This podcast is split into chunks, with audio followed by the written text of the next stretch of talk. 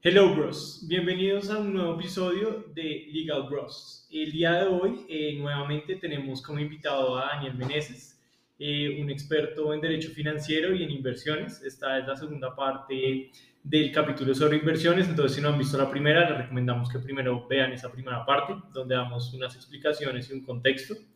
Eh, antes de presentar nuevamente a nuestro invitado, quería, pues, digamos, empezar por un tema que está súper actual que fue noticia el día de hoy y en estos días, que fue la invasión, o bueno, la, no sé, ¿cómo se puede el decir? Ataque, el, ataque, el conflicto de Rusia a Ucrania, pero sobre todo enfocados en los efectos económicos y financieros que esto tuvo en el mundo. Pues digamos, para que se enteren, voy a decir unos datos que salieron el, hoy, eh, el día de hoy, como el oro subió máximo histórico, no histórico, un máximo de hace 15 meses, eh, la mayoría de acciones alrededor del mundo se hundieron El petróleo también subió el precio. a unos Un montón de 105 referencias. dólares, sí. Eh, y los futuros y, y el Nasdaq apuntan al primer eh, mercado bajista desde marzo del 2020. Entonces, pues no sé, es una época bastante pues incierta que genera incertidumbre. Entonces quería empezar el podcast haciéndole esa primera pregunta a Daniel como, como inversionista. Desde su punto de vista, experiencia, pues lo que nos contó el capítulo pasado, lo que ha hecho, lo que ha aprendido. Digamos, obviamente, como vimos el capítulo pasado, esto no es ninguna asesoría legal ni ningún tipo que nos pueda comprometer, simplemente es su experiencia y, y su opinión. visión sobre el tema, Exacto. como que, Así es, mejor dicho, usted qué va a hacer. Disclaimer absoluto, esto no representa de ninguna manera asesoría o consejo, de ninguna manera. Eh, pues nuevamente me, me presento, para los que no me conozcan, eh, vayan y escuchen el podcast, el, el primer podcast, por favor. Eh, soy Daniel Meneses, soy abogado javeriano, especialista en Derecho Financiero y Mercado de Valores también de la Javeriana. No obstante, eh, he trabajado siempre para una empresa del sector real, es una multinacional que se dedica a la producción y distribución de gases industriales, donde el acercamiento que tengo es mínimo, o sea, el acercamiento al sector financiero es mínimo, no obstante es un tema que me apasiona y personalmente participo mucho del mercado de valores eh, internacional actualmente, por lo que pues estos temas me interesan mucho. y No, obviamente no soy quien para, para tocarlos todos y hablarlos a, a detalle, por favor, pues eh, eh, si me equivoco, pues me corrigen ahí los, los oyentes. Los comentarios, los comentarios, como siempre, que son bien recibidos. Pero bueno, no, tocando, tocando el tema que mencionas, yo creo que lo primero que hay que decir es que eh, es la primera vez, yo creo que a nosotros millennials que nos toca eh, una situación como esta, ¿no? Nos enfrentamos ante una recesión de, de proporciones importantes, ¿no? Entonces, eh, no, no solo a raíz de lo que está sucediendo entre Rusia y Ucrania, sino también la consecuencia post pandemia, ¿no? Lo que estamos viendo niveles inflacionarios bastante elevados, entonces pues eh, entrar a invertir en este momento resulta excesivamente miedoso, ¿no? Cualquier persona que no le mencione mercado de valores probablemente dirá, no, me voy a meter eso ahorita cuando pues todo, está, todo está eh, incendiándose. Pero, pero yo creo que eh, yo diría, este es el punto para, para invertir, ¿no? Claro, Estamos en... Lo que podemos ver es que Daniel es un inversionista arriesgado, es una persona que Pero yo creo que no tanto, porque ahorita que está, uno debe, yo creo que seguir el principio de comprar bajo y vender alto, ¿no? Aunque eso sea contraintu- contraintuitivo a las emociones de uno. Exactamente. No, o sea, el- la, la inversión es, es- la- las inversiones en el mercado a veces están tan sujetas a un factor psicológico que pues realmente el precio es, es contraintuitivo pensar que uno debe, debe comprar cuando todo se está incendiando, pero efectivamente así debe ser, aunque no es algo que yo realmente eh, les, les sugiera. Hay, hay un, no sé si se dice adagio, eh, Sí, muy sí, sí. importante eh, en el mercado que se le conoce como, y, y lo conozco en inglés, es, eh, eh, pucha, se me olvidó. Bueno, después, si se le viene a la mente, no lo comenta. no, Pero, ¿de lo, qué se trata? lo que pretende, lo, que- lo que dice es básicamente, uno no debe eh, eh, tratar de eh, eh, adivinar cuándo, cuándo invertir, sino más bien lo, lo- lo preferible es permanecer una buena cantidad de tiempo del- eh, dentro del mercado. It's better, it's better uh, uh, to uh, timing in the market is better than timing the market. No sé si eso se entienda. Entonces, tiempo dentro del mercado es mejor que tratar de eh, establecer cuándo hay que invertir. Eh, entonces, para eso hay diferentes formas de invertir, ¿cierto? Eh, con respecto a eso, hay, hay, una forma que se le puede denominar como bulk investing. Si tienes un capital que puedes asignar a unas inversiones desde el momento uno, lo puedes meter ingrésalo, no trates de, de time the market, así esté alto o bajo, trata de que sea una, una, inversión diversificada y a futuro pues lo que puedes esperar es que baje, que suba, pero lo más probable y la tendencia del mercado general, ¿cierto? Cuando estamos hablando de inversiones excesivamente diversificadas que podrían seguir mejor el mercado internacional, eh, americano, colombiano, etcétera.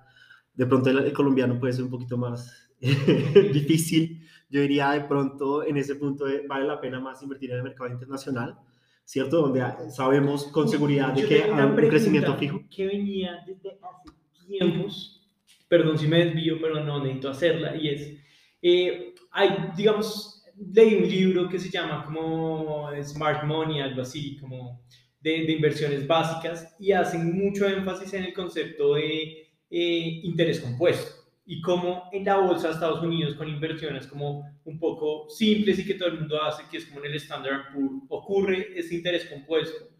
Eh, pero eso no ocurre o me da la sensación y percepción que no ocurre en la bolsa de valores de Colombia. O sea, como que son precios bastante estáticos en el tiempo, o sea, que como que de verdad puede pasar 50 años y no, no subieron mucho, Exacto. o es una percepción errónea. Eso no, y, que y, que, los valores, obviamente, pues, son empresas tan internacionales, pues digamos, que sí es, cotiza también en el exterior, pero pues, o sea, uno compra el precio, el precio sube 100, 200, 300 pesos, pero pues uno hay otras acciones que un día subieron 15, 30, 50 dólares.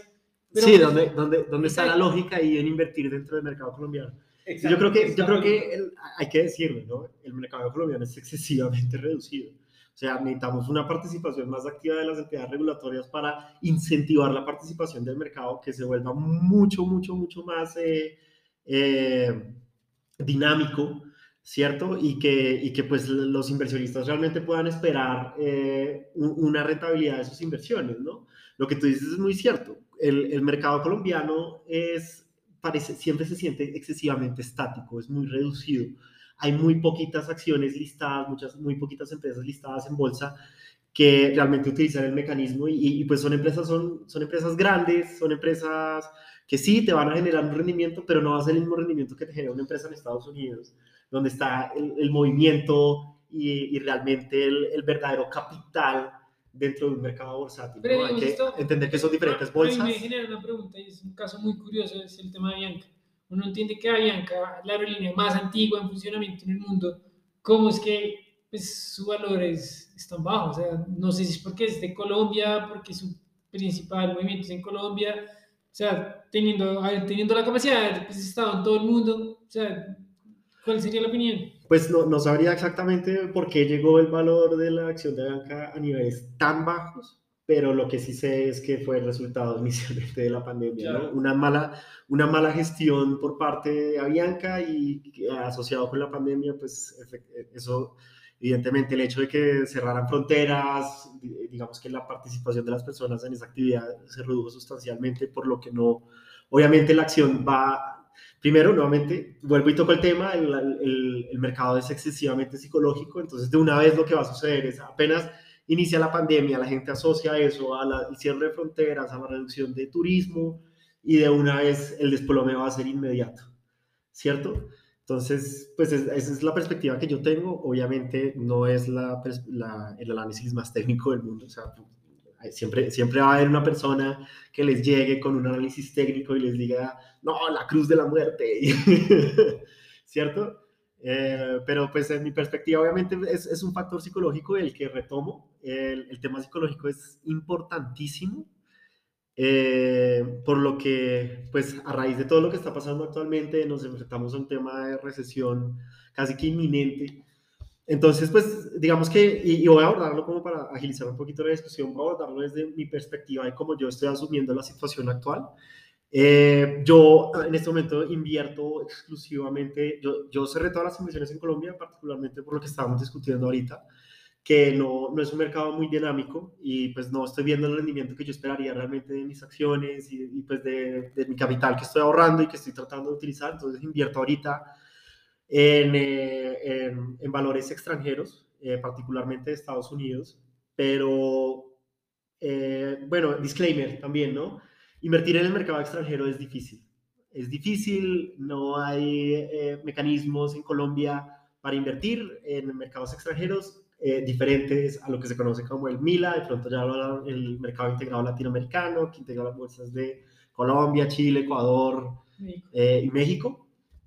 Eh, entonces, pues realmente la, inversión en el extranjero en Colombia es excesivamente limitado, excesivamente limitada. De pronto uno puede abrir cuentas en exchange o comisionistas extranjeras, pero el problema va a ser la transferencia de capital a esa cuenta extranjera para poder invertir a través de ella, ¿no? Cómo convertir el dólar en, convertir los pesos a dólares a una buena tasa, o sea, todo eso entra dentro del análisis que uno tiene que hacer al momento de invertir, que lo complejiza un poco, ¿no? No es como si una persona en Estados Unidos, yo cojo, abro una cuenta de una comisionista X como, seguro han escuchado Robinhood o eToro, eh, y sencillamente empiezo a ahorrar a través de, y es tan sencillo como eh, eh, ligar la, mi cuenta bancaria a la cuenta de Toro y transferir la plata. No, aquí tenemos que buscar la forma de pasar ese, llevarnos ese capital a una cuenta en Estados Unidos, es decir, hay que llevarnos el capital. Hay gente que pues compra dólares acá, una buena tasa, si conoces una buena casa de cambio,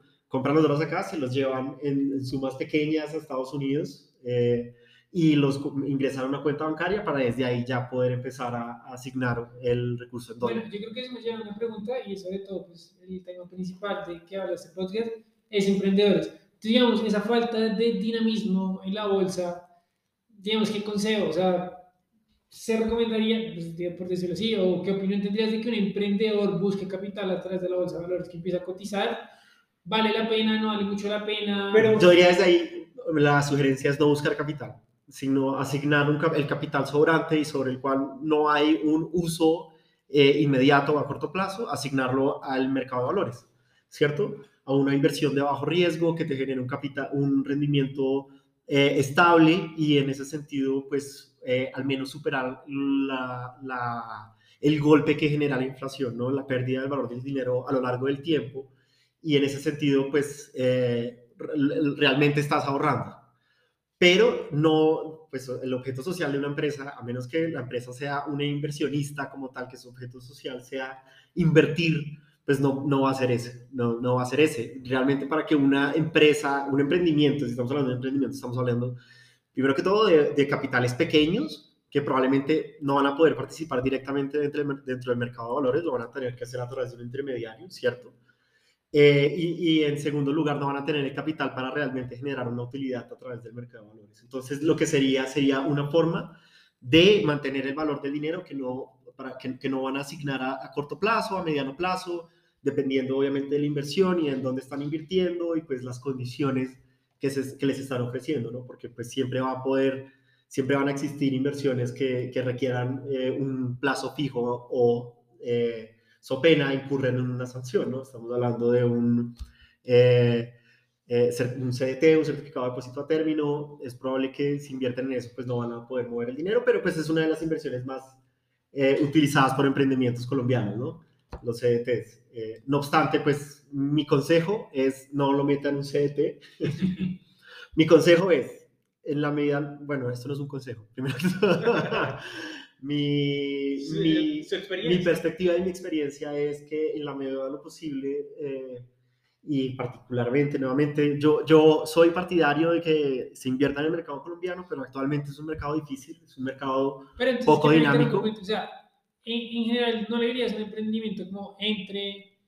Eh, a la bolsa de valores. O sea, ponga su empresa a cotizar en la bolsa de valores para que otras personas compren sus acciones y su empresa empiece a crecer más. No, claro, o sea, yo creo que eso es un punto aparte, ¿no? Sí, no, yo, primero fue como si un emprendimiento, una sociedad o una empresa debería invertir, o sea, dentro de su objeto social, tener como la opción de invertir dentro de la bolsa de valores de Colombia, lo cual, pues ya dijimos, es bastante poco atractivo. De acuerdo, no, no es lo más... Yo, yo, hay como una anécdota de algo que me parece también importante a la hora de hacer un emprendimiento, que lo mencionamos en el segundo capítulo que hablamos de sociedades, Eh, y es, no sé si conocen, usted lo debe conocer, eh, un inversionista eh, que se llama Michael Saylor, que es uno de los, mejor dicho, la aboga por la criptomoneda súper fuerte. Y él tiene, bueno, su empresa, digamos que está estructurada de forma que él tiene absolutamente todo el control y no tiene más socios.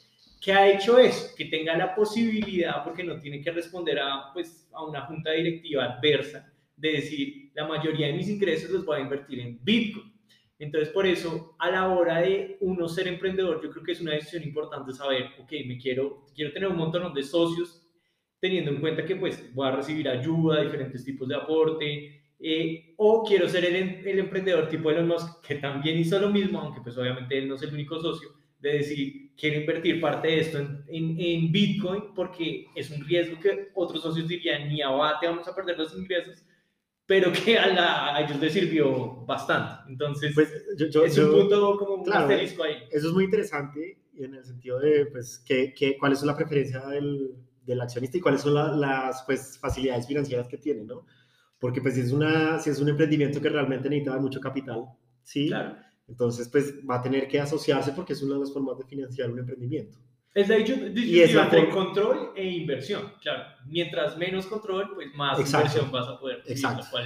pues cada yo quien creo que, verá. Yo creo que más allá de un crédito bancario, el, el asociarse es la forma eh, principal o la forma más fácil de eh, obtener capital para un emprendimiento. Entonces, pues eso, eso ya parte de las condiciones particulares de cada emprendedor. No obstante, yo pienso que eh, siempre, siempre independiente de la posición, uno debe hacer una eh, asignación del capital responsable, ¿no? O sea, estamos hablando de este señor Michael Saylor que invierte todo en, en, Bitcoin, ¿cierto? Y no responde absolutamente a nadie, pero pues que, vemos ahorita que ese capital que tiene asignado pues es excesivamente volátil. Sí, él puede tener su, su proyección a futuro, pero realmente desconoce, desconoce qué es lo que va a pasar y probablemente podría asegurar mejor su capital diversificándolo un poquito más, ¿cierto? O sea, entonces, mira, Pero al menos tiene la opción. Yo creo que si respondiera a otros socios, su cabeza ya estaría rodando en este claro, momento que Bitcoin Claro, eso no, no, no, ya no, ya no tenía ningún control sobre, sobre esa entidad, ya lo hubieran sacado absolutamente, no tenía ningún eh, tipo de participación administrativa. Pero yo creo que entonces ahí ya lo podemos conectar con el tema que estaba diciendo Mateo, que es, digamos, lo opuesto. Ya, ya sabemos como si una empresa o emprendimiento debería invertir, ya tenemos una respuesta a esto, ahora es lo contrario, como le conviene, le es posible, qué dificultades hay para que una empresa o emprendimiento pueda cotizar en la bolsa colombiana y buscar de esa forma inversión. Eh, pues no sé, eh, eso lo explicamos en capítulos anteriores, pero de forma muy sucinta.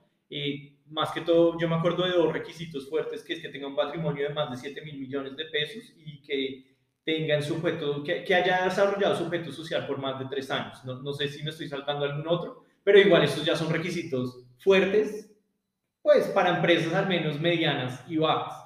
Son requisitos, no sé, deberían eliminarse para que más sociedades entren. Ah, y el otro punto que lo mencionamos eh, em, con anterioridad y es que solamente, bueno, tradicionalmente solo se podían las sociedades anónimas, podían cotizar actualmente y transitoriamente pueden las sociedades por acciones simplificadas. Esperemos que eso sea a largo plazo, pero ¿Tú cómo lo ves? Sí, exacto, digamos. Pues yo, yo, particularmente no conozco exactamente cuáles son los requisitos, sé que hay un requisito de capital importante, ¿cierto? Tiene que haber una estructura societaria muy determinada, es decir, tiene que haber una junta directiva, tiene que tener eh, unos requisitos societarios estructurales bastante importantes que requieren capital, ¿no? Cada persona que tienes asignada en de estos cargos, pues implica un capital importante.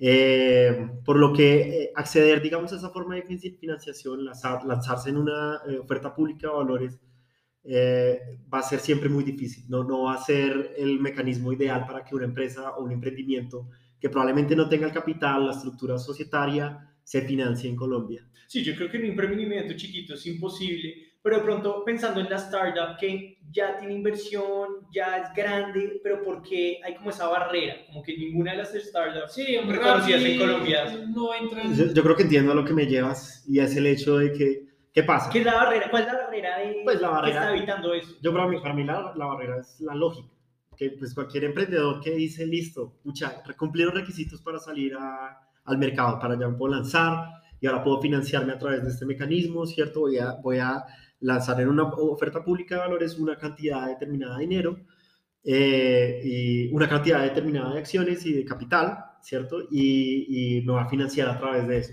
Entonces, ¿qué, ¿qué, hace el inversionista? ¿Qué hace el emprendedor? Mira, mira el mercado en el que va a entrar, ¿cierto? ¿Y qué va a decir qué pasa cuando entra al mercado de Colombia? Dice, esta vaina no se mueve, ¿quién me va a invertir acá? O sea, cualquier, cualquier empresa pequeña o pues inicial que ingrese no, no va a lograr. Y eso yo creo que eso me trae un tema importante en Startups de Colombia y, y, es el tema del factor colaborativo, ¿no? que ahora es una bypass al mercado financiero para que emprendimiento se financie.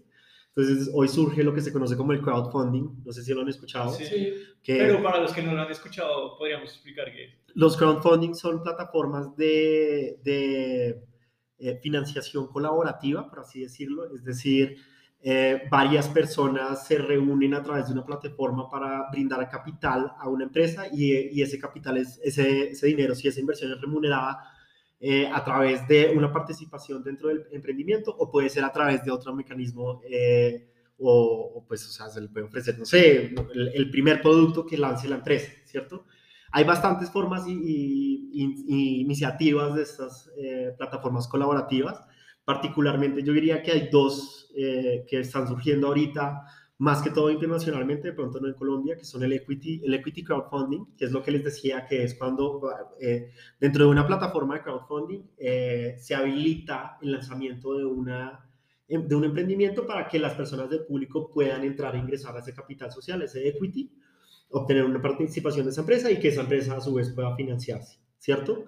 Básicamente es la compra de acciones, parece como la, la bolsa del mercado de valores, es muy, muy parecido sinceramente.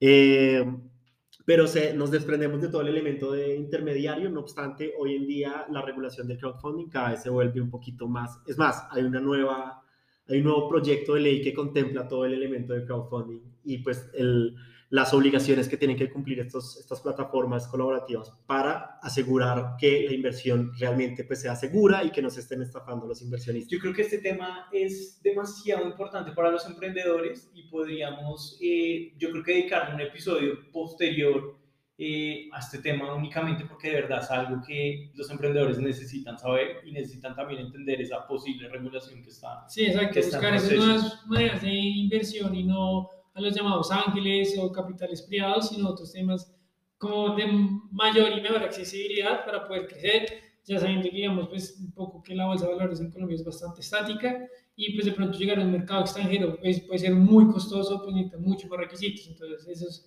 mecanismos que nos está contando Daniel son bastante importantes y sobre todo si va a haber una regulación muy pronto en, en Colombia. Estoy de acuerdo. Pero como conclusión de este punto, yo sé que es polémico y de pronto muy fuerte, muy absolutista decir, pero es como que de pronto la Bolsa de Valores de Colombia, pues sí, puede que algún día surja y todo, pero creo que estas nuevas tecnologías ya la están volviendo algo arcaico. O sea, nunca terminó de despegar, por decirlo de, forma muy simple. Sí, como que tiene muchas eh, regulaciones y trabas, obviamente, para que grandes empresas, porque se necesita un patrimonio alto, pues ya se entiende que esa grande o pues ya muy desarrollada entre el mercado. Yo creo que sería más Y se volvió un círculo vicioso donde es tan poco atractiva que nadie quiere entrar y es poco atractiva porque nadie quiere entrar. Entonces, entonces más bien como buscar, digamos, pues que las empresas pequeñas puedan entrar y pues hace llamativo una persona, pues si la acción vale mil pesos, pero yo le veo más futuro que a Bianca, pues poderle meter esa empresa nueva que todas las empresas que llevan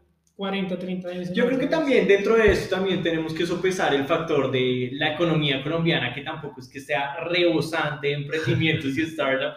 También yo creo que, pues obviamente si fuera otro tipo de mercado más desarrollado en este ámbito, pues también sería diferente la historia. Obviamente eso hay que meterlo en la ecuación, no sé cuánto juegue, pero es... Pues ahorita, ahorita estoy completamente de acuerdo contigo, el, el, simplemente el mercado de valores no da abasto. ¿cierto? Lo, lo, que nos queda ahorita son estas nuevas plataformas de financiación para financiarse uno como emprendedor, pero también hay que, hay que darle crédito pues, a, a, todas las entidades reguladoras en este momento que, donde han visto la, que la, la, necesidad es flexibilizar un poquito esas restricciones al mercado y, y, pues la tendencia a través, por ejemplo, lo que vimos de la participación ahorita o la posibilidad para las sociedades eh, por acciones simplificadas a participar dentro del mercado, pues la tendencia sí es a flexibilizar un poquito el ingreso. Yo diría, nunca va a haber nada como el mercado de valores, el mercado de valores siempre va a, ser, va a estar ahí, ¿cierto? Efectivamente hay nuevas tendencias y nuevos mecanismos para financiarse, eh, pero, pero nunca podemos dejar de lado el mercado de valores, ¿cierto? Por eso, o sea, yo creo, que, yo creo que lo que hay que empezar a ver es eh, otras jurisdicciones, cómo han manejado el tema, ¿cierto? En, en, India tienen una de las bolsas más grandes y es que y, no, son empresas eh, súper consolidadas, con patrimonios gigantescos, sino son empresas pequeñas que tienen eh, eh, factores o, requisitos más flexibles para poder entrar a financiarse a través de ese mercado y yo creo que deberíamos empezar a analizar esas jurisdicciones un poquito más flexibles y empezar a traernos esas regulaciones. Claro, sería demasiado bueno si hacemos eso. Bueno, yo creo que pues, este episodio fue muy nutritivo. Eh, pues, realmente muchas gracias, Daniel, por todo lo que nos cuenta, toda la experiencia, todo ese conocimiento que, espero que a nuestros oyentes les guste para que nos sigan oyendo. Y pues sí, lo que dice Daniel, esto es un tema muy largo, yo creo que van a haber muchos más capítulos alrededor de esto, sobre todo pues esperando que los emprendedores busquen la mejor manera de crecer su negocio de diferentes mecanismos de, inversión. Entonces, pues Daniel, muchas gracias otra vez por estar acá con nosotros. No, gracias a ustedes.